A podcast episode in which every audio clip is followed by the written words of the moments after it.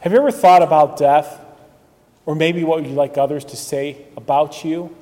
Or put an epitaph on your tombstone? Has ever crossed your mind? Have you ever thought about those things? What you'd like to, others to say about you once you and I are no longer on this earth? Reminds me when I was a DCE, I took a group of teenagers to a local funeral home to tour it. We met with mortician and funeral home director, maybe just exposing kids to death in a funeral home because one day they might have to go there as a loved one might die. Just like when I was a teenager, my DCE took us to the funeral home to check out death, caskets for sale, embalming process, things like that. Remember one time when I took a group of kids there to the funeral home, we left the building, and the mortician looked at us and said, I'll see you all later. No thanks. Death, it reminds us of death and the reality of death. Reminds me of the pastor who, the first confirmation class, he always took his class to the cemetery. He gave him the task of finding out who was born the earliest, who lived the longest, check out their tombstones, who just died the most recently. To you, which one had the most profound tombstone? And the confirmation students would walk around for 15, 20 minutes taking notes, and they'd all gather back with the pastor. And the pastor then said, There's a reason why I brought you to the cemetery to check out the dates. Because one day you will all be just like all of us will be where? in some way or another at the cemetery. Death is all around us. A definition of death is that no one will see us, see our face again. And a definition of death for us believers is that we'll see our Lord face to face. So I'd like to talk to you about tombstones and some sayings to reflect upon. Maybe you'd like to have this written on your tombstone. Some are very blessed, like, Blessed are the pure in heart, for they shall see who? Once again, heaven is seeing Christ face to face. Or, days of duty done, days of rest begun. That's wonderful for a Christian's funeral. Days of duty done, days of rest begun. Or for this Good Shepherd Sunday, as just read to you in the psalm Surely goodness and mercy shall follow me all the days of my life, and I will dwell in the house of the Lord forever. Or for me to live is Christ, but to die is gain. Those are wonderful Christian epitaphs. In my internet search, I also found some that were rather humorous or unique. I told you I was ill. Or, now I have an eternity to think inside the box. Or, here lies an atheist all dressed up with no place to go. Well, that's what they think. or, that's all, folks. Mel Blanc, Man of a Thousand Voices. Any of you old enough to remember Merv Griffin? I will not be back after this message. And finally, this is an actual tombstone. I'm not sure where it's located. Here I lie, but don't you cry, for one day too you will die. Tombstone named, Is He Dead Yet? Okay. Some tombstones bring us closer to today.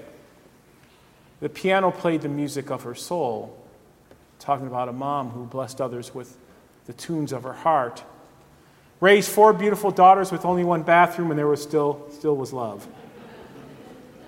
And finally, a mother's love lives on. So some dedicated to mothers, which leads us to today. Blessed Mother's Day. I had a seminary professor who said, once again, I'm going to tell you, pastors, don't make too much of Mother's Day. Well, in some ways he's correct, in some ways maybe not. Happy Blessed Mother's Day.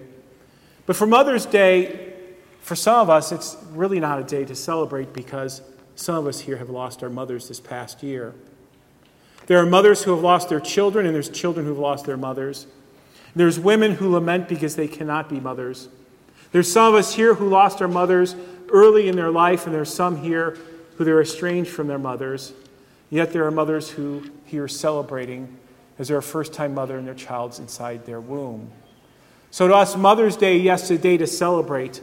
And yes, again, we rejoice with mothers, whether a person's a young mother or an elderly mother nearing the end of their life to see Jesus face to face.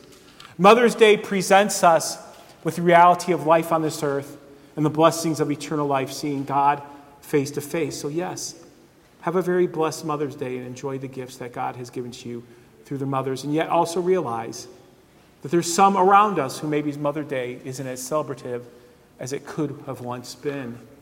Sometimes their grief. Now, St. Paul echoes in today's first reading uh, grief that he shares and hope that he has. Can you read this verse with me out loud, please? Now, none of you among whom I have gone about preaching the kingdom will ever see my face again.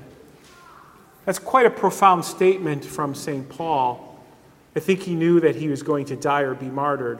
And so, what he said to his followers, what he said to those who he built up in the Christian churches, you will not probably see my face again. Paul knows that he's going to die. So, yes, Mother's Day are an opportunity for us to rejoice, but we always know, even when my mother was alive, that the day might come when my mother wouldn't be here. And we all know that life in this world, there might become a time that we might not see somebody else's face. And so, yes, today is Mother's Day, but in this past year, we sometimes deal with grief, much like Paul deals with grief. There's death, there's loss, there's relocation, never see their face again. So, some of us here, we journey through the seasons of grief. Let me take you through the seasons of grief. There's autumn shock. I can't believe somebody died. I can't believe I'm not going to see their face again. I can't believe this happened so soon. I thought I had more time to prepare. I can't believe that we'll never be together again. And their shock goes through our heart and our soul and our system. Can't believe my life is changing like this, and I can't believe I have to deal with this now. I wasn't expecting it. And then there's a winter bleakness. Short days, cold nights, bitter winds of loneliness, depression, of loss. And we go through dark days of winter when we lose loved ones. How my life is different, how much I miss them, and there's nobody like them. And then comes spring variety. And in spring variety, in that season of grief, we begin to see a light at the end of the tunnel. And some days are joyous. Yes, some days are rainy, like early in this week, and then we're blessed with yesterday and today the sunshine, and depression and hurt and grief begins to break up. And finally, there's summer depth. That when we come near to the end of our grief journey, we're a very different person. We learn to live without that loved one. Our life is maybe different. We're different people. We're fuller people. We see life at different angles and we appreciate things we never appreciated before. Friends in Christ, when we deal with the reality of those we'll never see face to face, we deal with grief but God brings us through that grief process, through the seasons of grief, realizing one day our great hope is that we'll see others face to face in the kingdom of heaven. And that's what St. Paul shares with us.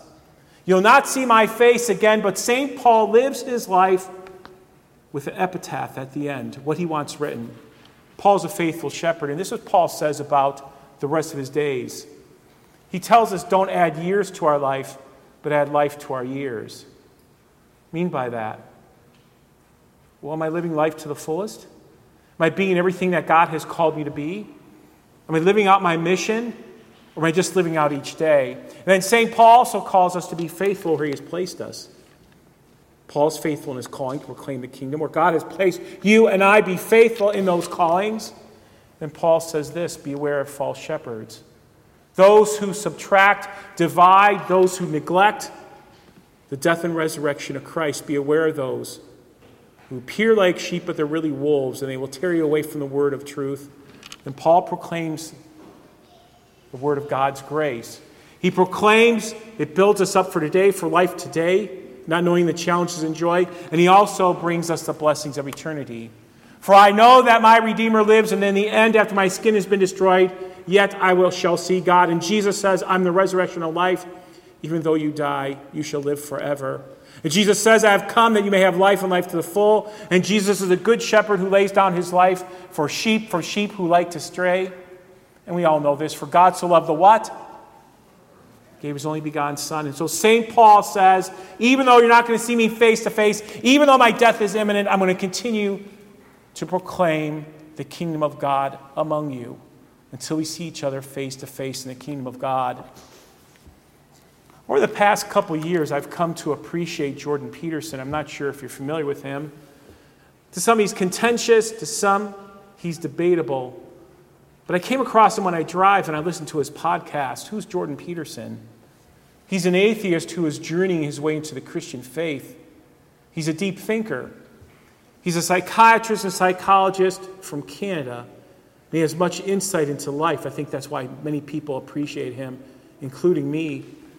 He also teaches Bible studies. They're really not bad. He has unique insight into it, very unique insight into scripture readings. I'd like to share with you some things that Jordan Peterson says as you and I live out life on this earth. Jordan Peterson says this.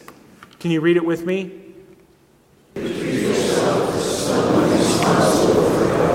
I'm not asking you to treat yourself as someone to help yourself, but someone for helping others. In the Star Wars movie A New Hope, Luke Skywalker looks at Han Solo. Han is the bounty hunter, just gets paid, who's going to leave. Luke tells Han, take care of yourself because that's what you're best at. There's a lot of people who are best at taking care of themselves. But Jordan Peterson, he says, treat yourself as someone responsible for what? helping somebody else in small ways, in great ways. So, friends in Christ, every day is an opportunity for us to help somebody else in a small way or a great way. Treat yourself as someone there.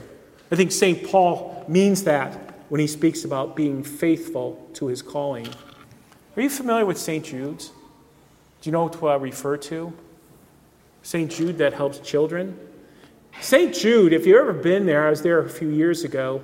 It really is a research facility, just a very small hospital. And St. Jude is always about numbers. They want to decrease childhood mortality due to cancerous diseases and blood cancer. They want to increase life expectancy. They want to increase cures and decrease pain that children go through. Are you aware that at St. Jude's they'll cover every single bit of your expense if you have a child with one of those forms of cancer. Whether you live in Maine or Southwest California, Alaska, or Miami Beach, St. Jude will pick you up and pay for your expenses to Memphis and pay for your entire life through young adulthood. That's St. Jude. Now, my point is about St. Jude is talking about helping others in little ways. Can you guess what the average donation is to St. Jude? And their donations are in the hundreds of millions each year. What's the average donation to St. Jude? $50. Something we all can do. I'm not here to promote that. I'm here to say treat yourself as, treating, treat yourself as someone responsible for helping. Not helping yourselves, for helping. Every situation that you're in, whether in the ball field, in your home, wherever you are, treat yourself as someone responsible for helping. Jordan Peterson also says compare yourself to yesterday don't compare yourself to somebody else. Don't compare yourself to someone that you hope to be. Compare yourself to somebody because, friends in Christ, every day as a believer, we continue to grow in the faith. Had a member of my previous church who told me, Pastor, I couldn't believe what a jerk I was five or ten years ago because they constantly grew in the faith. Every day, a day of repentance is a day of growth. Every day, we're growing in the faith. For me, as your pastor, I believe the day that I stop learning is the day I should stop preaching. Compare yourself to yesterday. Lord willing, today I'm a better person. Today I'm a more mature and deeper person. And finally, Jordan Peterson says this do what is meaningful, not expedient or convenient. Because our whole life is about our convenience, but do what is meaningful. You planning on doing something meaningful today? If your mother's still alive, call her. Go visit someone, send a note to a long lost friend, do something kind to someone, do something meaningful. My wife and I, we were biking yesterday out at Independence Dam, and there's a young man rolled down his car window. He said hi to me. He comes to school here. He said, My brothers and sisters, they're in the back seat too. That was some very little thing that somebody did that was meaningful. Do what is what? Meaningful, not what is expedient. Read a chapter of a book that's going to help you become a better worker. Read a chapter in a book that's going to help you be a more rounded person. Read a chapter out of the Bible. These are things that you and I are called to do. Awaiting to see Jesus face to face and awaiting to see our loved ones face to face in the kingdom of heaven. Treat yourself as someone responsible for helping, compare yourself to yesterday, and do what is meaningful. That's what our Lord calls us to be. Christ has an empty tomb. There's nothing on his tombstone. He's living. Paul's tombstone is one of faith. What about your tombstone, my tombstone? I think what this whole message is trying to say, can you read it? It's more blessed to what? Give than to receive. Meaningful. Someone responsible to help. Living my life out face to face till I see God face to face. Happy Mother's Day. God bless you. So, how about this for a closing thought? Can you all read it with me? Take my life and let it be consecrated, Lord, to thee. Take myself and I will be ever only all for thee.